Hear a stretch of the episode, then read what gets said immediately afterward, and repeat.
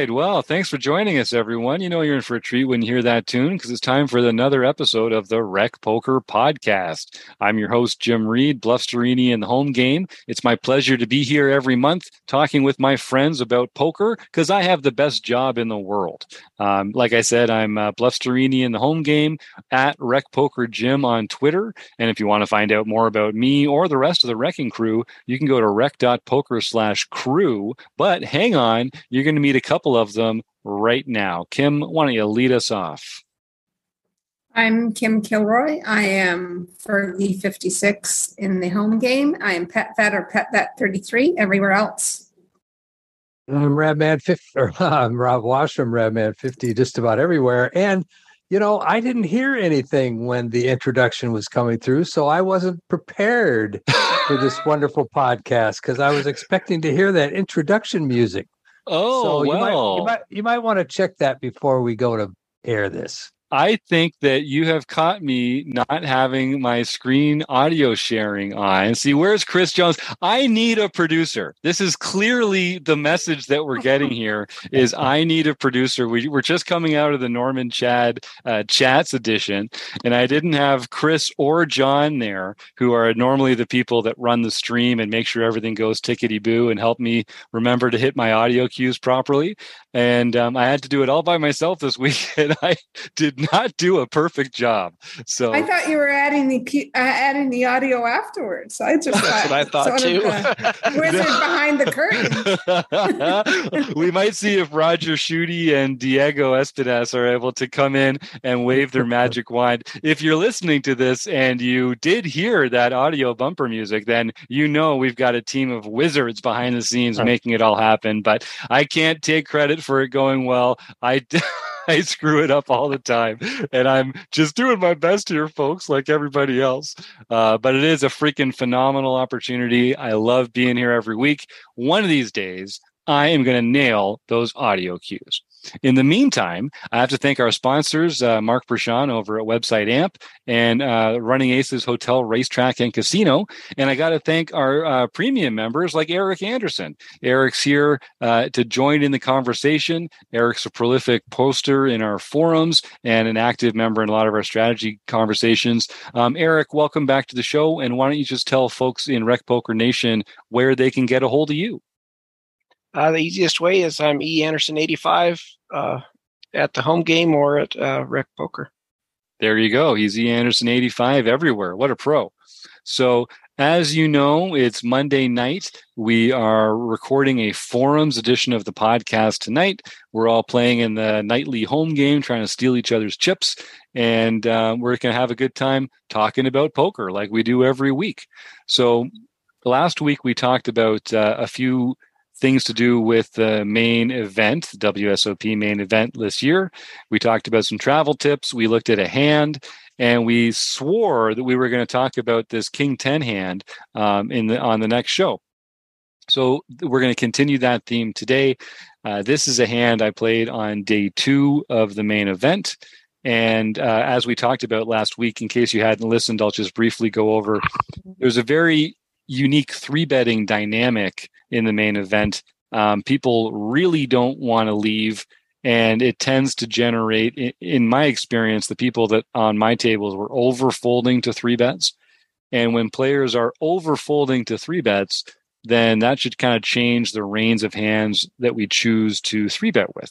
Um, so I decided to three bet more widely with hands that had ace or king blockers in them. And I was getting a lot of folds. So I just kept on doing that. King 10 offsuit is my least favorite hand in all of poker. That's not hyperbole. It's actually my least favorite hand. I never call with it. It's a three bet or fold for me. And obviously, it's a good candidate for a three bet because it's got a king in it. It uh, blocks your opponent's ability to have pocket kings or ace king, king queen, other strong hands like that. And it's just not a very strong hand. So if you're faced with a four bet, it's pretty easy to release it and just let it go. Um, so if uh, you want to listen to the last couple weeks, you can kind of get gain a little more context. But for our regular listeners, we'll just jump into the hand here. So this is a spot where uh, we're on level six. So the blinds are 400, 800 with an $800 ante or an 800 chip ante. And uh, we're sitting on about 45 big blinds effective. Middle position opens to 2K, which is two and a half big blinds. And I am on the button looking down at King 10 offsuit.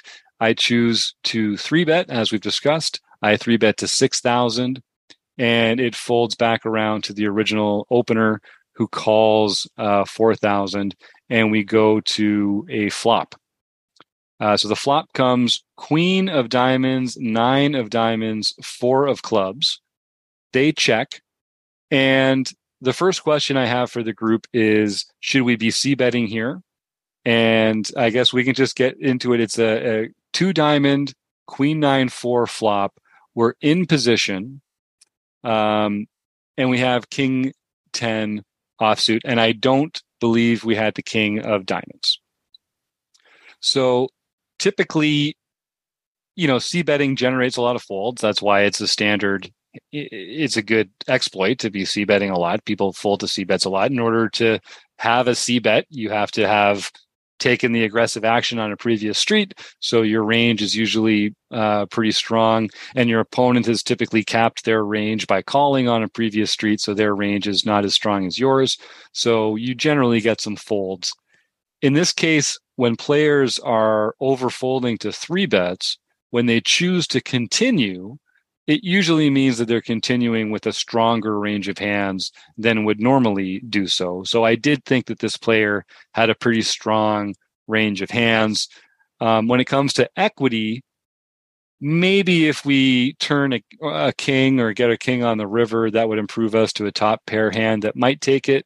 Obviously, if we hit a jack, we're going to make uh, the nine to king straight, which is a good one to make. Um, but it's unlikely otherwise that we're going to make a really big hand and we don't have a diamond. There's two diamonds on the board. So we don't, there's not really a lot of great cards for us. Most of the cards that are going to come that aren't a diamond are going to be a brick.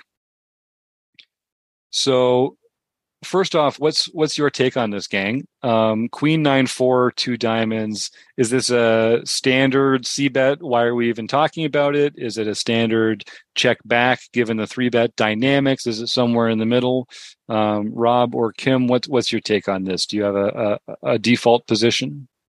Oh, I like a small uh, c bet here on this board in position, mm-hmm. and I think most of the time that's going to fold out all of your pairs lower than nines.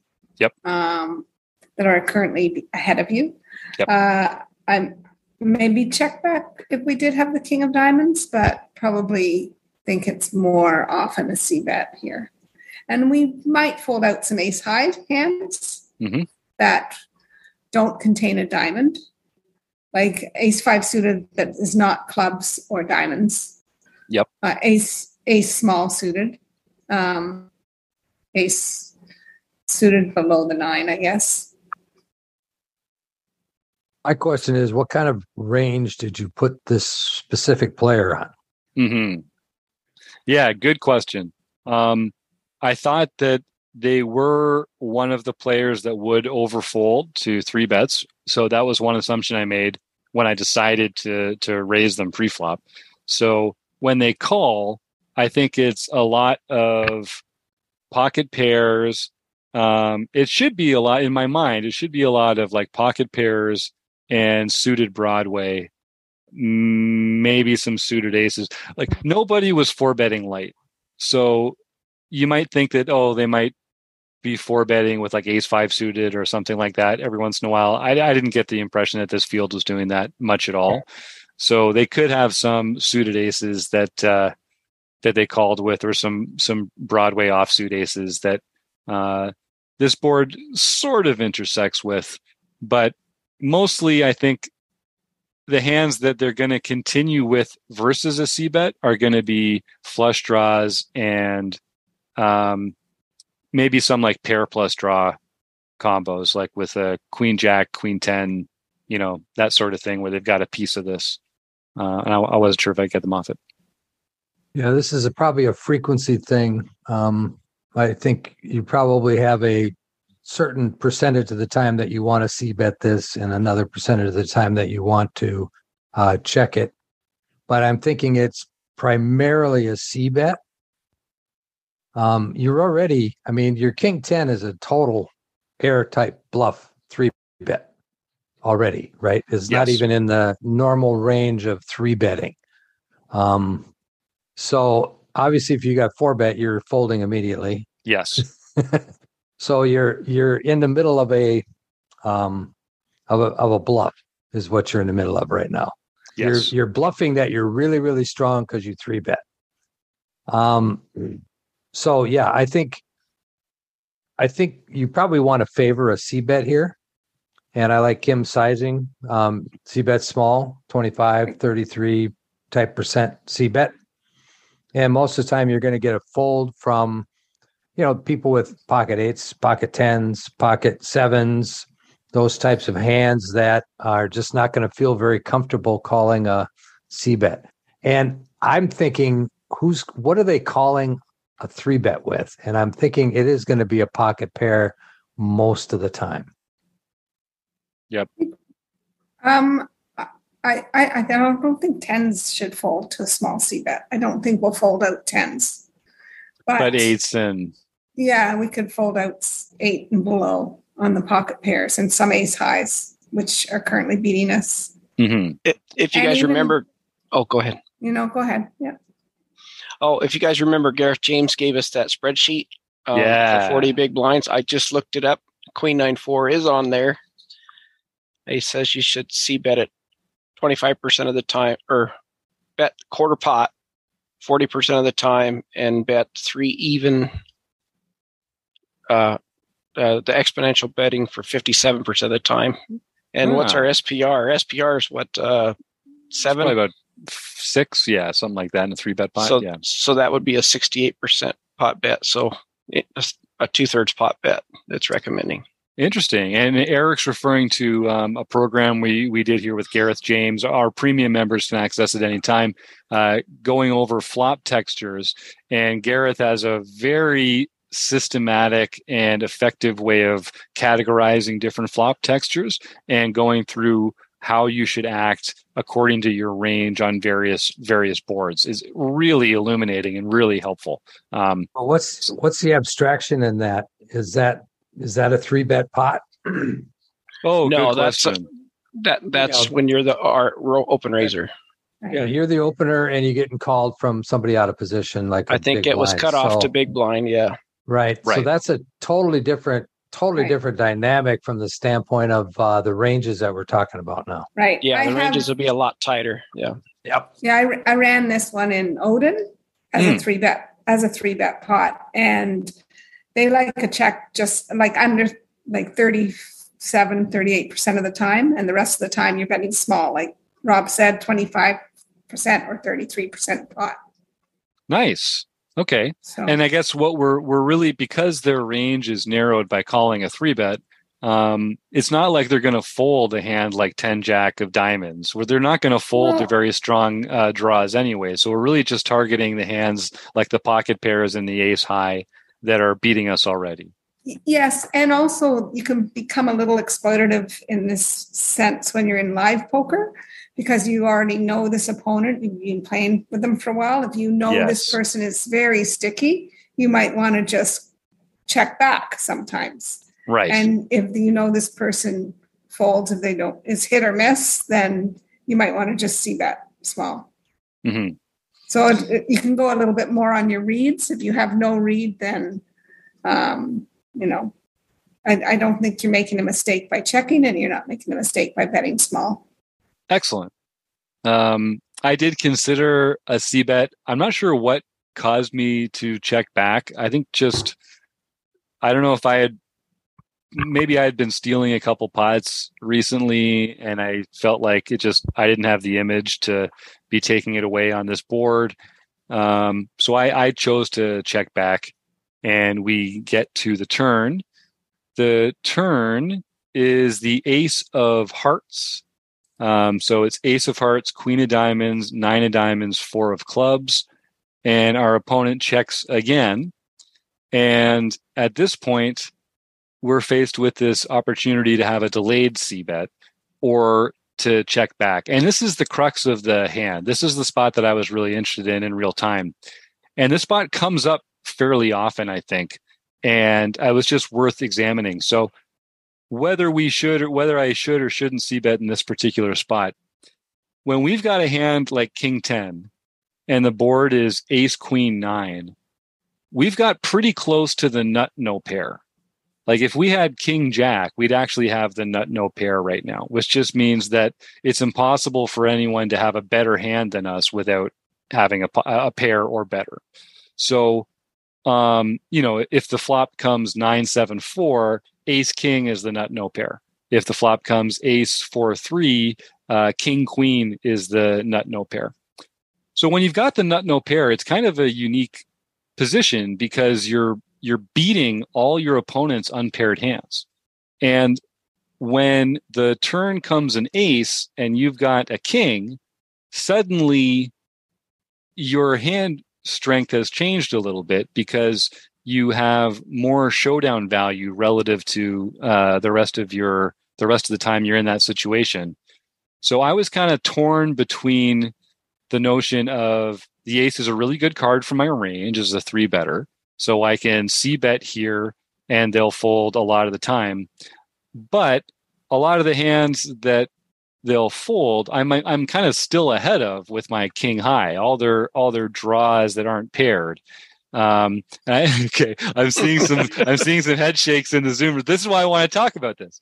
Um, so I chose to well, let, us not even get into the results of the hand just yet. So Kim and Rob, in whichever order that you like. Uh, you sounds like you're arguing for a bet here, but what is it about my rationale that is not on? Is it that they just have other hands that they will fold that it's valuable for us to fold, or is it that King High just, even though there's an ace on the board, it doesn't change its strength enough as a as a bluff catcher? E- either one of you jump right in. I mean, you've got for me this is a three bet pot. If it was a single raise pot, then maybe king high has some showdown value. But in in this three bet pot, what are we possibly beating here?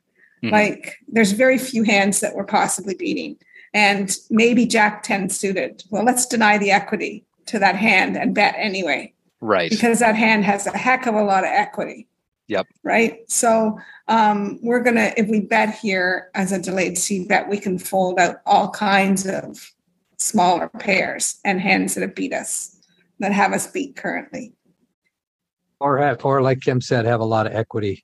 Mm-hmm. Uh, yeah. If they continue, if they're allowed to continue, you know, if you see, if they're allowed to see the river, uh, they they could realize that equity. And uh, a nut no pair hand is not what you want to be getting to a showdown with in a three bet pot. This is also, also, a good bluff hand also, because you have a draw to the nuts. Yeah, I mean, you get your jack, you're you're probably going to win. So and they also can bluff the river if you've right. if you've just checked twice with a hand that you are currently beating. Mm-hmm. And like, you would have a hard time calling that bet on the river. Right because as Rob says, they always have it. that's right. And especially when they lead out the river, right, Rob? That's like the prime right. spot where they always have it. Um, okay, well, I really like that point um, from the gang here about the difference between a single raise pot and a three bet pot, because you're you're absolutely correct. When people get post when they get to the flop in a three bet pot, they're going to have less of that garbage that is behind a top uh, uh, uh, a king high hand, um, which is a real strong argument for for making the c bet. So let's let's take this conversation slightly out of this hand here, and let's just pretend that this was a, a normal spot where I had raised and gotten called, and um, it plays out exactly the same. In that kind of spot, which I think people will encounter more often, uh, when you have king high or you've got the nut no pair um, and the ace comes on the turn at that point, how do you decide whether to c bet or not, or whether to try and get that king to showdown? Or are we ever trying to get king high to showdown on an ace high board? Is that just not a smart plan? Um, I see a shake I, from Kim. Yeah. No, I just think this is just always a, a, a nut card for our, our range. And yeah. we should be betting this card. Yeah. Whether we have it or not. Then we also, if we don't have any bluffs, then we are exploitable. Mm-hmm. So we have to have some bluffs here. And when you have king high, that's a bluff. yeah, because my thinking was that I had worse hands to bluff with um, or maybe hands that have just less showdown value. And Rob, Rob not in a three no. bet pot. That's the worst yeah. hand you could have in that three bet pot. Might not be the worst hand I can have in a three bet pot. Well, sure, no, I take your point. It's the worst yeah. hand most people would have in a three yeah. bet pot. yeah, that's a good point. That's a good point. Okay, well, that's that's. I mean, yeah, obviously uh, having it having it be a three bet pot really changes the ranges, it changes the dynamic, and so it changes the proportion of the range that you're going to be beating with uh, with an unpaired hand. Um, that makes a lot of sense. And when you put it like that, yeah, they're probably not going to be in there with a lot of um, seven eight, you know, and suited and and down from there. And most of the most of the suited connectors higher than that already have at least a pair, if not um, if not a pair plus draw. So all right. Well, I think that makes a lot of sense. Now, we talked about a small uh, sizing on the flop if we were to choose to c bet on the flop. And even though it's suit, there's the flush draw out there and it's kind of connected. Um, I see the argument behind that. Given that we did check, uh, what do you guys like for a sizing here at this point? The pot, the pot's about fourteen thousand, and uh, it's checked to us again in position. What kind of sizing do you like for I like the delayed between forty percent and sixty-five percent pot. Mm-hmm. Mm-hmm. So it's not that little stab. We're actually putting. We're, no, we're giving. Bigger. We're putting some real fold equity here. Yeah, a, a, little on the range of the fifty to sixty-five percent, mostly. Yep. Yeah. I'd probably personally, I'd probably go 40. Mm-hmm. I'd go just a little under half. Um, make it, you know, I think he's going to be pretty inelastic. Right. Um, if you make it a small stab, that's an opportunity for him to, you know, check raise you. Whereas you make it 40, you know, to, to that, to what Kim said, like 60, 65%, it's going to make it much more difficult for them to put out a uh, check raise. So I think the sizing that you chose was was very was adequate. Um, a little scary, right? yeah, right. Because he called a three bet, he could very easily have a hand like an ace jack. Yep. Ace jack of hearts or something that, or not heart, ace of hearts was the, no, ace jack of uh, spades or something like that. Yes. And now he's now he's probably going to continue with that ace. But that's so, then, it, then it's easy for us to get away from the hand unless we hit our jack, and mm-hmm. then right, you know, we're golden. Well, it'll be the jack of diamonds, and the flush will come in. of course, of course it will. Of course it will. Yeah, yeah, um, yeah. Because I was kind of worried at the time. Uh, you know, if if I because I check behind, I don't really get to narrow their range um, on the flop. So I was sort of like, they do have some aces that they call the three bet with that maybe they would have folded to a, a flop on the C bet. And I'm going to be annoyed if they have that now. Um, but it is such a good card for our range. And I think, uh, so I did end up C betting, or uh, yes, I ended up uh, delayed C betting the turn 7,500 into 14,000. So just a little over half pot. And uh, they did fold.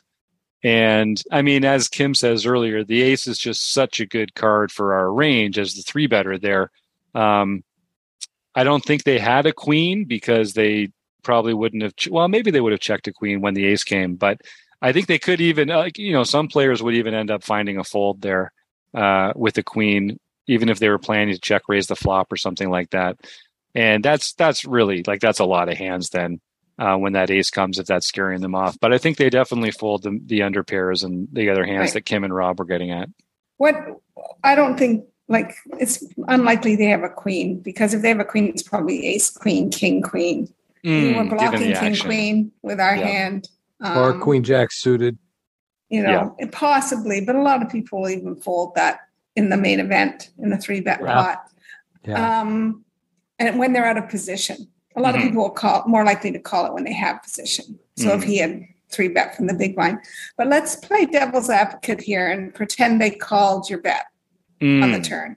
Mm-hmm. And let's pretend the jack of diamonds does come on the river. and they check again.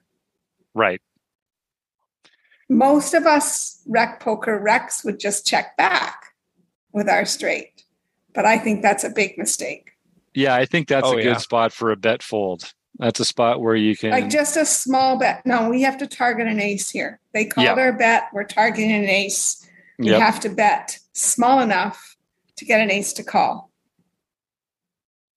And then we just have to be comfortable folding um, when they shove. If they check raise, uh, right. if if they're the kind of player that we think is only ever going to be doing that with a flush, and a flush would be consistent um, with that action, and so would the ace. Uh, would a, would a flush be consistent though when they call your turn bet and they can again check the river? I don't think they. I think they probably. I I personally would probably bet out on the river if I right. all of a sudden flushed on the, right. on, the, on the river, because I right. wouldn't be confident that you're going to be putting out a bet. Right. So I would lose my I would lose any opportunity to put any more money into the pot. So I might put out a bet just to get you to call. So you always have it on the river. Broadway. You... yeah, yeah, yeah. That's right. Yeah, they do. I don't always.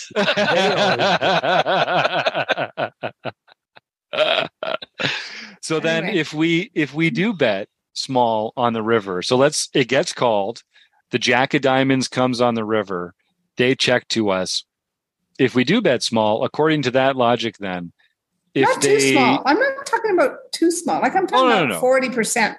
Sure. Like like something that's looks like a value bet, but okay, I'm going to call with my ace or my ace. Yeah.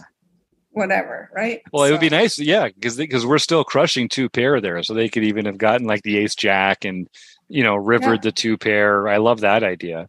Um, are we if they do choose to check raise the, this river, then um, are we calling? Are we folding? Because if we're le- if if we think this player leads a lot of their flushes on the river and they don't they don't check because they're worried about losing value, they can't have many flushes left in their check raising range, or are they just only ever doing it with flushes anyway? So we just have to fold no matter what. I think you have to call when you're only this deep with all that money in the pot. Right. Right. Yeah, and I think that I think that a really good a good player can do this with a king of diamonds in his hand. Uh huh. Uh huh. What's the right. SPR at, at, I mean, we were at 15, 29 thousands in the pot. They could have right. king queen with the king of diamonds in their hand. Yeah, some players right. Some players will do that, and especially if you make the the river bet too small, then some players will see that as weakness and choose to check raise with with a bluff like that, a nut blocker. Um, yeah, that that makes sense. Although I think the reason I'd chosen this player to three bet light against was because I I don't think I thought they were the kind of player that would check raise me with the nut blocker on the river. Um, so I would, pr- uh, yeah, I don't know. It's so it's so villain dependent, isn't it? Uh, it is. That's Kim. It sounds like come in. Yeah, so it sounds like you'd be comfortable getting it in there on that action. Um, Rob, I know you tend to believe players on the river um, a little more, and uh, but as you say, Rob, if you think they're leading out those flushes, what do you well, what what the do thing. they have in their check raising range there? Well, yeah, that's the thing. If they're leading out their flushes, they don't have a flush if they're check raising. Right. I think what if they had led into you I would be more prone to potentially fold. I see, I see, I see. Because they're only ever doing it with uh, a with flush, flush, at that point. That's a it's, good point. Yeah, I would I would interpret it that way. Now that might be a little nitty, but even even though I have the Broadway now, I have no diamonds in my hand. Right. And there's and there that flush came in and he called if he called on the turn that size bet, then he has something. Mm-hmm. Mm-hmm. Mm-hmm. And that is one of, one of the things I like about the sizing up a little bit on the turn is when they do continue, it it does inform you a bit about the strength of their range. You can fold more comfortably uh, when when players have proceeded through a large bet sizing of yours, just because they're not doing that as light. So they just have more value in their range when it comes time to to lead that. All right, well, I uh, I'm glad that we talked about this. I think this notion of sort of getting king high to showdown um, on ace high boards, or let or let me ask the panel one I, more question I, before we get. Hang on, yeah. before we get into that, when when we were talking about our scenario of betting, I think yes. that the rivers and all in. I just ran it because of the size of the pot. I think mm. our our half pot bets all in anyway. So. Oh, yeah. that's, that's, why I was asking the SPR. I thought we were yeah. pretty close to two to one already. Yeah. So, yeah. Yeah. Yeah. So I think it's a moot point of getting raised. We don't have to worry about getting raised. We yeah, just, good point. Right. If they lead we out, wouldn't, we call. Yeah. And if they check, we can just go all in. I think the reason I brought this hand is oh sorry, yeah, Eric, please. Oh, it's just another reason why you bet a little bigger on the turn because it, it threatens the all in on the on the river. Yeah, I think uh, yeah. one of the reasons I brought this hand in was because I was uncomfortable on every street. there wasn't. I didn't feel good about any. Not not my play, but just like my situation. Um, it's a it's not a strong hand to be three betting with, even though I like it as a three bet sometimes because it's got good qualities to make it so. I didn't like that flop. Um, I didn't really like the turn. I didn't like what my opponent's range would look like if they continued to any of my bets. So I really felt uncomfortable in basically every spot. And uh, that probably contributed to my sizing up on the turn too, because I just like really wanted some folds. Um, and but I think that's it. a bit of a leak, and, and, I did, yeah. So they did fold, and we won the hand, and there there is no everything on the river is completely academic because we just collected the pot on the turn.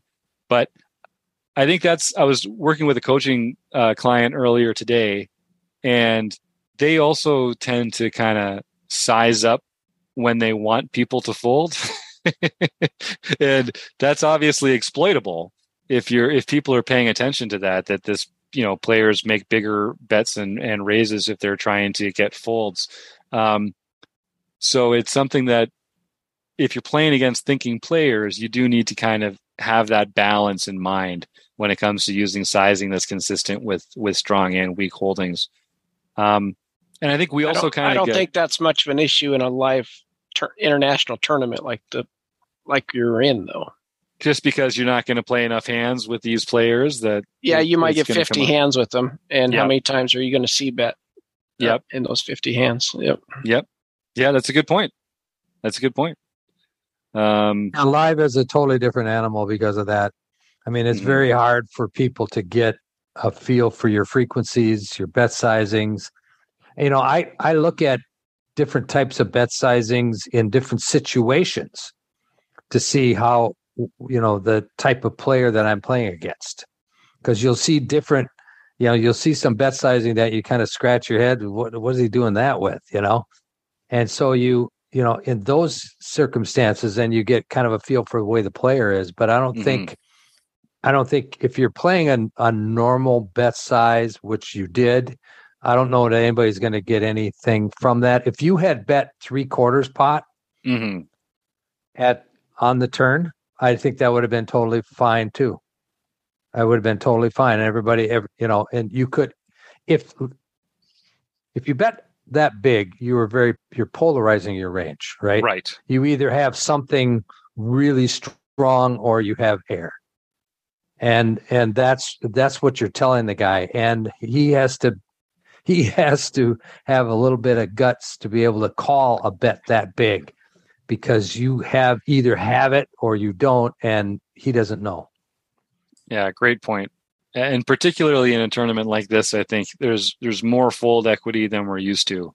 Um because people the problem with that if he does call then you got just a half you don't even have a half pot bet left anymore yeah. So that that's i think more importantly we need to consider the pot size dynamics when we're choosing our bet sizing. Mm-hmm. i think eric is one that professes that quite a bit um, as far as you know making sure that you have that right amount of chips at the end. Yeah it's like playing chess. You have to think two or three moves ahead. Mm-hmm. yep. that, that's and that's one of the reasons your sizing was good because it looks like you're setting up for the river shove as yep. well. Yep. yep. And that is something I try and do, and I tell my coaching clients this all the time. Every time you're considering making a bet or calling a bet, I'll, you should visualize if this bet gets called, how much is going to be in the pot and how much is going to be in the effective stack. And if you just think about that quickly, every time you're making a bet or considering calling a bet, it's really going to be uh, helpful when you're thinking about, okay, maybe I should size up or down, or maybe I just have to shove here instead of calling because there's not going to be enough behind on the river, um, uh, or maybe I have to fold. Uh, so I always encourage everyone to think about if this bet gets called, how much will be in the pot and what will be the what will be the effective stack uh, behind at that point? Because that can be a real time saver and a chip saver. And another one that catches people all the time is to ask what'll happen when it gets raised. Mm. some people just throw mm. out that c bet and say oh boy i just got check raised. What do i do now? Yeah now what do i do? Yeah right. yeah well you said it eric. It's like uh, playing chess. Think think a few moves ahead. Um, and then yeah, and you know a check it's a check call or a check fold. That's right yeah. that's right. And uh, if people can think about going a few more branches down that decision tree with their actions then they'll they'll be rewarded in the long run uh, for sure. And that uh, some of that just comes with reps just playing more poker getting more familiar with uh, that process but i think that's a really good point eric. All right anything else here folks before we uh, wrap this puppy up? Good all right well are we all finished with your hand histories from the main? uh, this is yeah, this is the last one I had. Um, I've got more hands in my notes, but they were pretty cut and dried. I was doing a lot of uh, a lot of these kind of three bets and getting a lot of folds. So there, there's a, there's maybe we'll do one more. There's another hand where I had King Queen uh, of Hearts, and or you can uh, bring it to my hand history. That's a good one. Here, I'll make a little note to put that one in the in Kim's Pet Vets Hand History group, and we can talk about it on the fourth Thursday of the month at 7.30 eastern. I think that's right. All right. Well thanks kim and eric and rob. And of course uh, uh, mark Prashan at website amp and the running aces hotel racetrack and casino. And uh, everyone who posts in the forums and you the listeners appreciate it so much